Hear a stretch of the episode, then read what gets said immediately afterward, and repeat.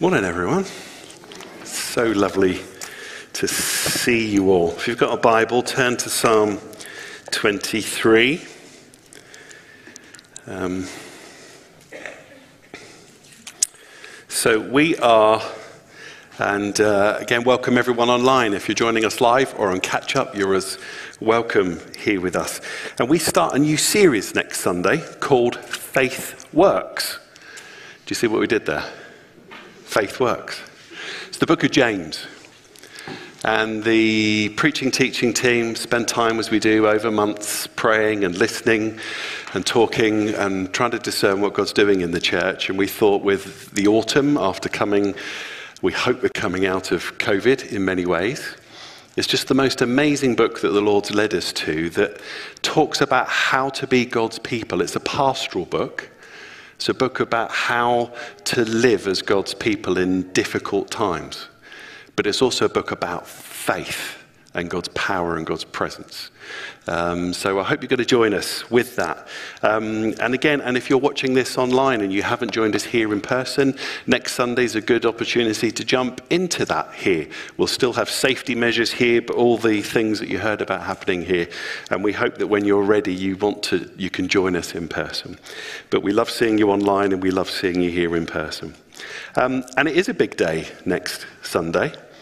Um, one of the things pastors are apt to do in a very bad way is compare their churches with other churches. Like we all compare, don't we? The sizes of our house, our holidays on Facebook. Have you been comparing yours with other people's on Facebook? Um, we compare wrongly. But I've been talking to many pastor friends, and they've been telling me about the challenges in their church. And one of the things is in our church, we can find ourselves thinking, well, this is just our church. What's, we don't know what's going on in others. And I can tell you, most churches, every, in fact, every pastor I've spoken to, are facing the monumental challenge of their people regathering. People just disappeared, not knowing where people are. People still fearful and trying to care for their communities. I was talking to my cousin yesterday. My uncle died at 93, one of the Christians in my family, a wonderful, godly man who's now with the Lord. And I just said to him, What's it like at your church? And he just immediately listed all the things I'd heard. We haven't got teams for kids and youth and Sundays. And so, all I want to say is, we're doing really well as a church, and that's not being boastful. It's just saying God is, we're a wonderful community, and for those of you who have stepped up over the summer, thank you for that. For those of you who have said you'll help in the autumn, and there are lots of good reasons why you haven't been able to until now. Thank you. Because this is vital as part of our church. So it's going to be a wonderful thing to celebrate next Sunday. And I hope you have reset around uh, seeing people this summer. Looks like on Facebook many of you have, and holidays and time away with family, and I hope that's been wonderful. But we went into the summer with an invitation from the Lord to reset around Him. And that's why we've used the Psalms for the last few months and Psalm 23 to go through August together with the invitation to reset around the Lord and Jesus. And I wanted to begin with a question for us How's that reset going for you? And the most important thing is to be honest. It might be that coming out of COVID, seeing friends and family, Jesus is further away than ever. You meant to reset, but you haven't quite for some reason. Or the things that were difficult before are just as difficult now. And the Lord wants you to know this. He still wants you to reset around Him. He loves us and is for us. The most important thing is just to be honest with Him about where we're at with Him. And this is, I believe, a moment in history for those who know the Lord to rediscover Him. It has to be. Do you believe that God is sovereign? Do you believe that he was taken by surprise with COVID? Do you think he was taken by surprise with any plague that ever happened before, or any war that ever happened, or anything? No, he's not surprised. So, this has to be a moment in which God has purposes for us. This is a little aside from my talk, but one of the things I've been leaning into, especially when we were looking, walking through the valley of the shadow of death. Any of you around and remember that a couple of weeks ago? That God brings us alive in adversity. He allows adversity to come to us because it's only in adversity when we come alive and step into our inheritance and our purposes for Him. And somewhere along the line, we believe the lie of the enemy, which is God is absent when there is no adversity in my life. And it's not true at all. Though I walk through the valley, time and time again, Jesus promised us that to follow him was not to be comfortable, but for adversity. I was even noticing this with, um, this is a little aside. You're going to go there with me. You're right with this. Samuel, sorry, Samson. Sam, do you know when the Holy Spirit fell upon Samson and he manifested the power that was within him? It wasn't when he was at home watching Netflix. It was the first time he entered enemy territory. The first time he faced adversity, he kills a lion. And in the adversity of killing the lion, then there is, do you remember the honey and the sweetness? There is always sweetness that comes from adversity. And I felt I've got a few words to share with you this morning, prophetic words. Listening to a friend of mine, a pastor, a preacher, known him for a long time, and he said this The place of your adversity is the prophecy of your breakthrough. The only reason you might be tired, overwhelmed, discombobulated, distant is because at this moment in history, the Lord has something wonderful for you. And if you don't believe it, go back and listen to the last few weeks on this psalm. And in the, that place, that is where the power comes upon us. So there has to be a moment, there has to be something at stake here. And the best analogy I've used, it's, it's the one I come up with the most, is I do picture my grandchildren. I'm looking forward to them. That day is getting nearer, I hope. My kids are both getting married next year, two of my two eldest. And I do imagine them one day, my grandchildren grown up, and this is my best attempt to try and describe what this moment in history has to be for us, and certainly for me. And they say, Grandad, tell me about COVID. But I want them to be followers of Jesus, and I want that question not to be, what was lockdown like? We'll tell them that, yeah? I remember that day when I went out, and it was like Christmas, but it was in May. Where is everybody? Yeah? You remember those days? I'll tell them all of that. But what I want to do is have them say, Grandad, tell me what God did. Tell me again the stories. Do you know, God's people have stories in history at moments like this when they seize them and take hold of them. And I don't want my story to be, I missed it. I waited till it was all over. It passed me by. That's what's at stake for us as God's people in this moment. Do any of you feel that? Believe that. Maybe something's stirring in you. And I do think, as I try to understand, Lord, the question, Lord, why is this happening? That we have shielded our lives with busyness and comfort for too long. And the Lord, do you remember that in Psalm? The Psalm 23? The Lord, He's the Lord, not us. The Lord and His world has decided to let this happen because it's His world and not ours. And our worlds have been turned upside down because He is Lord. And COVID has revealed the best and worst about us, hasn't it? And as we've been going through Psalm 23, COVID has revealed our, I was trying to think of the word, our sheepiness. Is that a word? sheepiness, sheepness, sheepness. And we had to learn that from this psalm that one of the primary descriptions for God's followers, his people, is sheep, and how sheep left to their own devices are utterly destructive. But sheep, when they follow the Good Shepherd, who is Jesus, have a very different life. So, um, Isaiah 53, verse 6. I've read this every week that I've been speaking. We, like sheep, have gone astray. Each one of us turned to our own way, and the Lord has laid on him the iniquity of us all. Now, I have found a sheep video for you.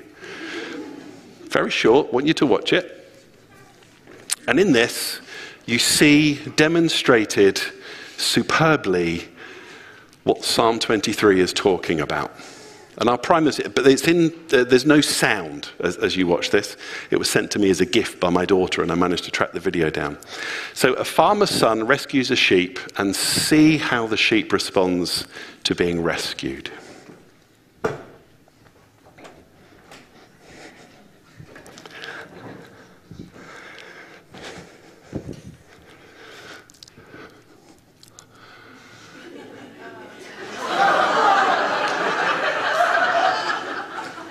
Can you play it again, Dave?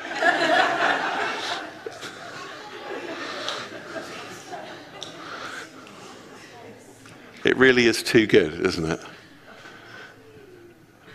The sheep is rescued, he runs away.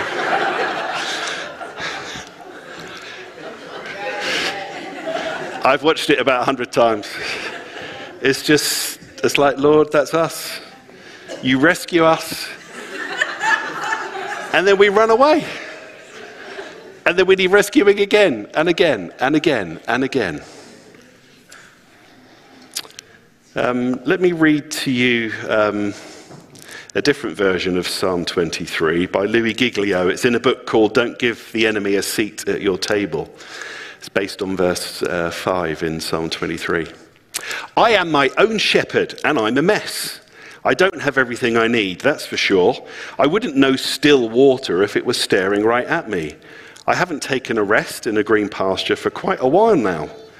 I don't walk along paths of righteousness, but I know what fear and evil are. I seek comfort wherever I can get it. I can't stand my enemies, I want to hurt them. My cup definitely overflows. I'm full of angst, consumed by anger and sorrow and rage. I'm so full, I easily spill over. I'm packed so tight, it doesn't take much for me to explode. I don't know what's going to follow me all the days of my life, but I can tell you this one thing my soul, not so great. There's different versions of that you can look up online and find. Um, I am my own shepherd. So, sheep. Where's my timer? There we are. I think God is looking for people who will be his sheep and be led by him. That's it. That's what this whole psalm has been about. Do we want him to be our shepherd? Do we want to be sheep who follow him and receive all the benefits that he has for us? And it might be good before we, because I'm only going to share two very short things about this last verse. I wanted to dwell here and recap the highlights of Psalm 23. And if you've missed them, you can go back and catch this all up online. But any of you remember these? The Lord. It's where the psalm begins. Not our work, not our family, not our past, not our health, not our struggles, but God, the Lord for that to be decided, for the thing that is in charge of our lives from beginning and to its end to be the Lord. Not busyness, but Him. To lack nothing. We looked at that, didn't we? That to follow Jesus is not to have discomfort and troubles, because it is to have those, but it is to lack nothing, because when we follow someone we love, we will go through anything for them to be so consumed with love for him that we know we lack nothing. And then freedoms, the freedoms that come from the Good Shepherd, from fear, from torment, from friction, for the envy and the disappointments of life, to be restored from being downcast. Do you remember that image? The downcast sheep that the shepherd picks up and massages their legs gently and whispers in their ears his care for them until they can stand on their own and run off and jump in another hole to be able to embrace adversity. Jesus said, if anyone would follow after him, we must pick up our cross. Not a comfortable life, our cross.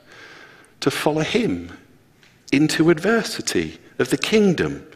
Because when we do, something is activated in our lives. That that is the route, as we saw in the psalm, the valley of the shadow of death, to food and water, and ultimately to the table that he's prepared for us and that there is protection and intimacy with the shepherd, the rod of protection, the staff of closeness, and the table in the midst of adversity. The table of God's presence has always been and is right now in the midst of adversity, not in the midst of comfort and ease. The table. Do you know when I name these words busyness, illness, anxiety, loss, disappointment, fear? Can any of you feel that around us? Has anyone put the news on this week? You're avoiding it, aren't you? How many of you are not watching the news anymore? Do you feel the ferment building up in our world? We're told in Ephesians that Satan is the ruler of the kingdom of the air. And he has in moments like this. God gives him latitude. And he is extant. It is febrile. It's, you can feel it. And there is no neutral space, by the way. We can't hide until it's all over. Jesus tells us, Scripture tells us, there is a battle between that kingdom and God's, and we need to choose where, if we want to live in that one or this one. When I said, Can you feel that? And lots of you were nodding. Any of you tired of it? Anybody want to be, anyone ready to be free of that? And to have the good shepherd care for them? And this is what the Lord does when we have his table in the midst of, sorry, I'm going back to Brian's talk last week, in the midst of all of that around us. God then puts out a table for us and he says, and he calls you by name and he says, Please sit down. Really, Lord? But there's all this going on. He says, Yeah, I know. You're safe here with me. Sit with me. So that's, a, that's the first of three things. It's the longest thing I'm sharing with you this morning. We're going to have some ministry now. I felt God tell us to start here with prayer. The Lord is here in his might and his power for us. Um, Ephesians 1.19, I think we've got that, haven't we, guys? To go up on the screen.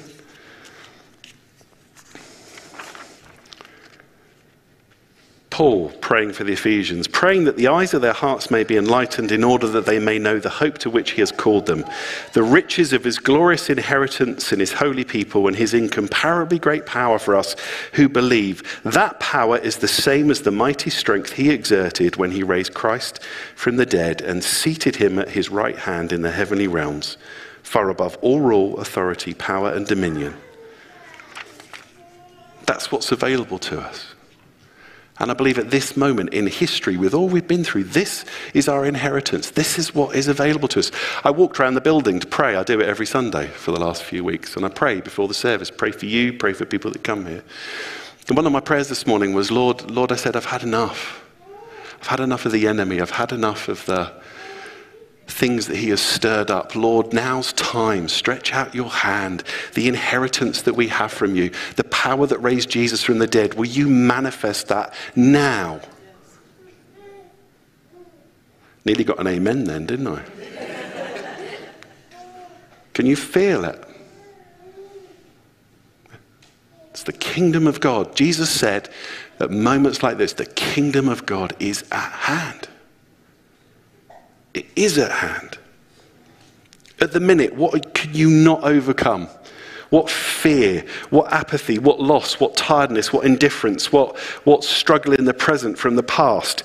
Because his power can set you free from it and deliver us.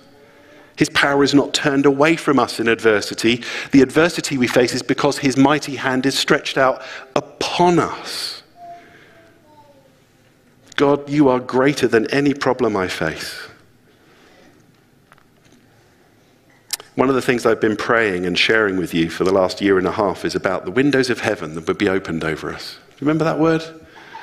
That God had let things be closed and we weren't able to meet, but it's like we were suffocating, but we were being superheated. The enemy wants to snuff the church out, but God is superheating his people, ready to open the windows and let the air in, and then oxygen brings an ignition.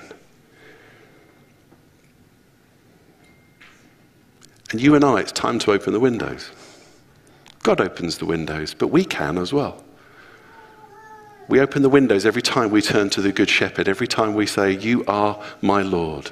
And God is going to open the windows over us. We are in warfare, there is no neutral ground. Here's another word I feel God's given us. Some of you have picked up lodges in the last year and a half in your life. Things that have just moved in into your emotions. I can see some of you laughing. yeah, I don't mean real lodgers. you might pick those up too. I got some of those in the last year. COVID lodgers. Things that squat in your life and take possession of you emotionally and spiritually. And God's going to release us from those strongholds if we want Him to. Second thing. Oh no, I said I'd pray. We're going to pray now. So let's pray. Lord, we lean into that place where there was a murmur here in this room. There was an amen. I said a couple of weeks ago, I wanted to give you permission. As you start to feel the Lord do things in you today and the next few weeks, lean into it. If it's in silence in your heart and you're moved by the law, wonderful. But if you need to say amen, say amen. If you need to stretch your hands out, stretch them out. If you need to kneel, kneel. Now is the time. The sheep run after the good shepherd. Lord, would you release us to be your people? We have been bound up for too long. Bound up in busyness, bound up in comfort, bound up in disappointment. Lord, release us. Come, Holy Spirit. Jesus. Come, Lord. Some of you, the Lord has a real blessing for you this morning. He has a, he has a release for you. In this place, angels stand around us as we worship. Do you know that? Heaven is open over us. Jesus is here, and we take captive the things that have taken hold of you, squatting the lodges, and we tell them to go in the name of Jesus. We send them away from you.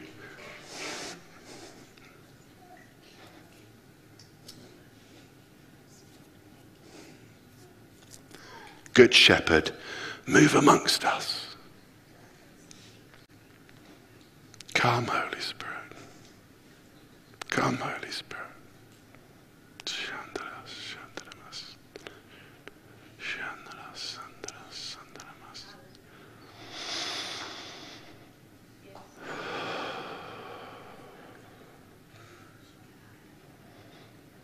Jesus.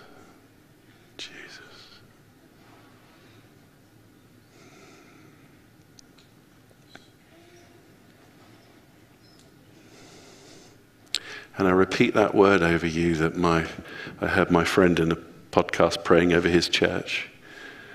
That the place of your adversity is the prophecy of your blessing and your destiny. Lord, release us. Release us into what you have for us at this time. Amen. So, to if you were on the fill in handout notes, that was number one. How is your reset going? Number two, who and what are you following? This whole psalm, this whole psalm from beginning to end tells one continuous story that sheep who look for the shepherd and stay with the shepherd have the experience of God that God has for us. Have we got that yet? Do you remember every problem that happens? Once the shepherd appears, things get better. When the sheep get close to the shepherd, things get better. When the shepherd is away and the sheep run away, things get worse.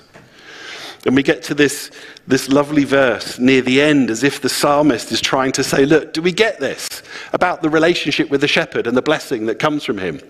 And we get to this bit where he says, Surely, after all of that, Goodness and mercy will follow me all the days of my life. Surely, because of all of this, goodness and mercy will follow me all the days of my life. I tell you what, talking to my, it was lovely to talk to my cousin yesterday, my uncle Peter, 93. And his last words to my cousin, my cousin's still a Christian, and my uncle Peter's been a Christian his whole life. I was thinking, 93, that means he was like really old, wasn't he? No, born in like 1928 or something. Imagine he was a teenager in the Second World War. And he was an engineer at Vauxhall and um, a designer. And he refused to be a Freemason and was blackballed and unable to get work and was a, an evangelical brethren. He was one of the few Christians in my family. And, and, I'm a Christian through him and my Auntie Betty ultimately. And there's another family member that I met just before lockdown who found me through, you know, that um, DNA thing you can do. Not the one the police do with you, the other one. The, um, not Interpol, sorry. Ancestry. And contacted me and found out that I had a second cousin and she's in her 60s, and she and I, Bev and I went to visit. We went in the house, and there are Bible verses in the toilet. And I came and said, I think they're Christians. it was a bit of a giveaway, wasn't it? Then she told me her testimony. My Uncle Peter and Auntie Betty. My Auntie Betty had invited her to church. My Auntie Betty rang her friend who invited my mother and me to church. This is this. This is the. By the way, we get to Alpha next week. Invitation changes lives forever. We wouldn't be here if it wasn't for my Uncle Peter and my Auntie Betty. My Uncle Peter, and his last words with my cousin, he said, I spoke to him the other day in the hospital, and he said, I've had such a blessed life. He says, but I'm ready. I'm ready to go to Betty, his wife. He said, and I'm ready to see Andrew, one of his sons who died. And I thought, again, there it is. A man who knows surely goodness and mercy has followed me all the days of my life, and now I'm ready to dwell in the house of the Lord forever. What an inheritance to give his children and his nephew. so, this whole psalm that there is blessing that follows us if we remain close to the shepherd. But again, do you remember the image of the sheep? Please don't you won't forget that image, will you? but we panic and we bolt and we refuse to go through the valley of the shadow of death and the risks and the adversity, and we leave the shepherd's care and we think we can deal with things through denial and hiding, hoping that we can just stay where we are and everything will be okay, but it's not. We have to follow the shepherd. But um, I've recommended the book by Phillip Keller, the commentary on this book. Um, and he reveals something that shepherds know. There is another meaning to this. Surely goodness and mercy will follow me. See if you can bear with me. It's not just about angels coming after us and blessing us, but remember the image is sheep. A shepherd reading this passage knows that sheep leave things behind them. Two things that sheep do where they have been they eat. And by the way, they eat thistles and poisonous things. So, one of the good things about sheep and grazing is they can turn somewhere that's poisonous into somewhere that's not poisonous. And the other thing they do is they poop. And they fertilize where they are. And a shepherd knows that, again, we've looked at earlier on this psalm, if you leave the sheep where they are, they will then destroy where they are. They'll absolutely destroy it. They have to be moved on. But once a sheep is moved on, the shepherd knows that in his cycle for a year that when they come back round to that place, guess what's going to be there? This place is going to be better. It will have spent a year growing, being, having been manured and detoxified. Other sheep coming through can be blessed. You'll never read that passage in Psalm 23 the same way. Surely goodness and mercy will follow me all the days of my life. In other words, do you and I leave where we are better than it was before we got there? Do we? Are we leaving things better for others or are we focused on our own food? And especially at a time like this, if ever we were before COVID so busy that we didn't have time for anything else other than to get to work and come home, now is the time to let goodness and mercy follow us and leave where we are better? What trails behind you? I wondered this about me.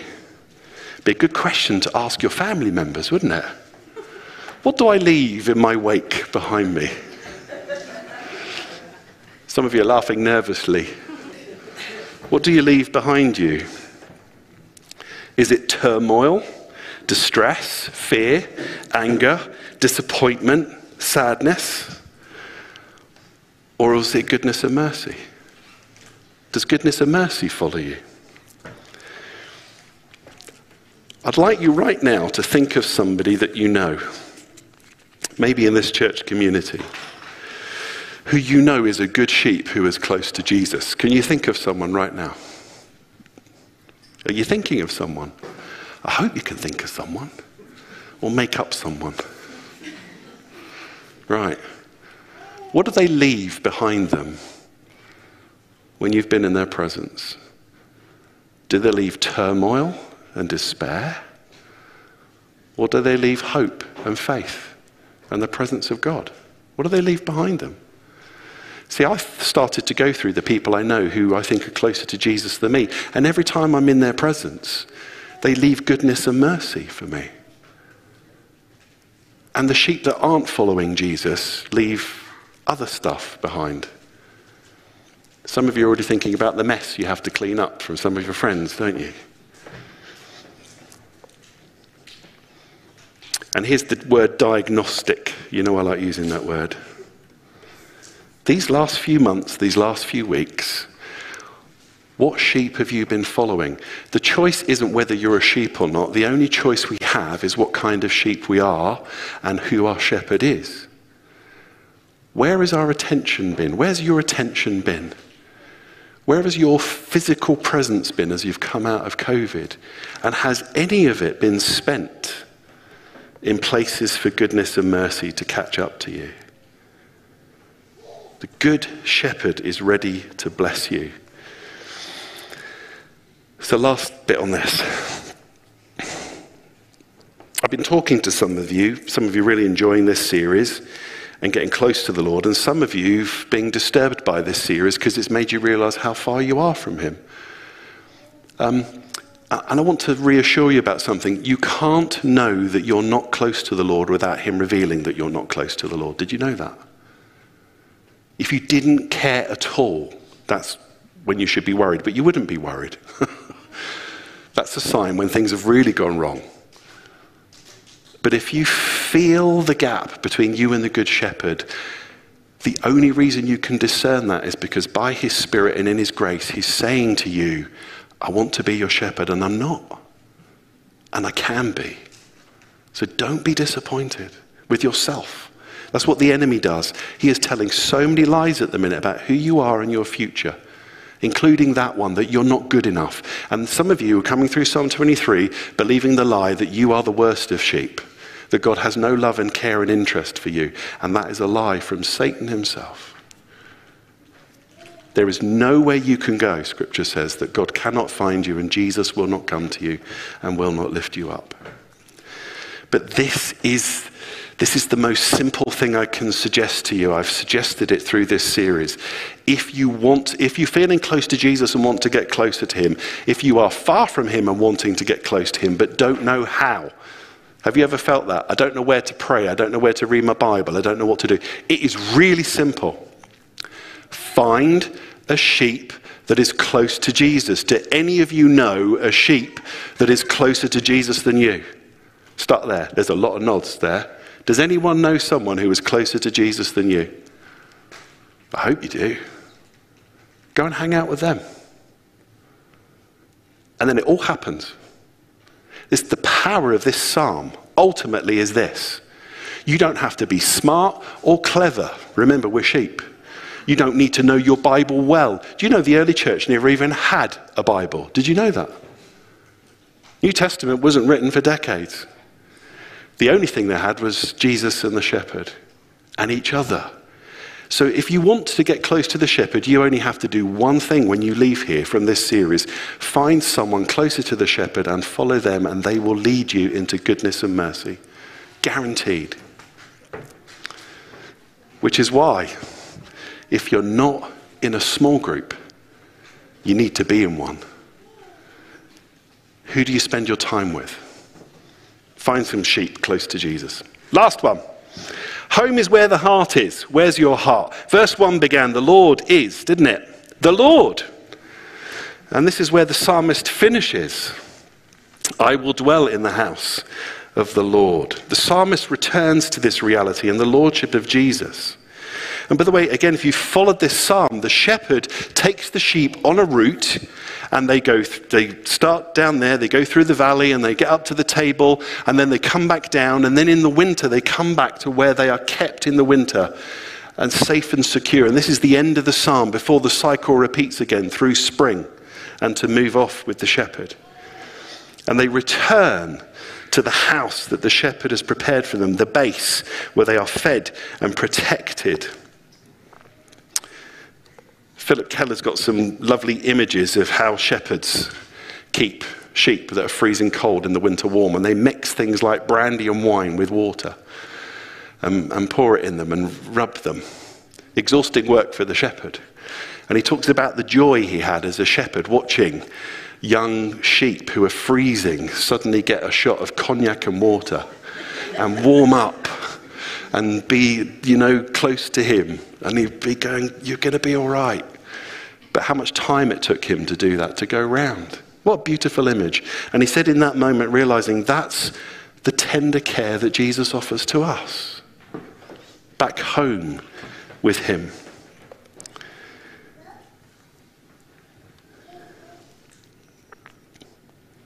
And this is where I want us to finish. The end of this psalm this psalm is often read at funerals. I've mentioned that before. It's usually brought out at a funeral to talk about the final, the valley of the shadow of death, and, and surely I will dwell in the house of the Lord forever. But this psalm is not. This psalm is not only about death. It's about life. Now. Some of you believe that. I'm constantly amazed how some people go through life ignoring God and hope it all works out in the end. That after a life of not following the Good Shepherd, somehow when I die, that Psalm 23 might kick in. Whereas we're invited to experience this Every single year that we live, through spring, through the valley, to the table, to the mountain, to back down for the winter, to go through life with the Good Shepherd again and again and again and again until, like my Uncle Peter, he could be on the phone just before he dies and say, I'm ready. He was ready to go to the house of the Lord because he spent 90 years living in the house of the Lord. Anybody here want to live in the house of the Lord?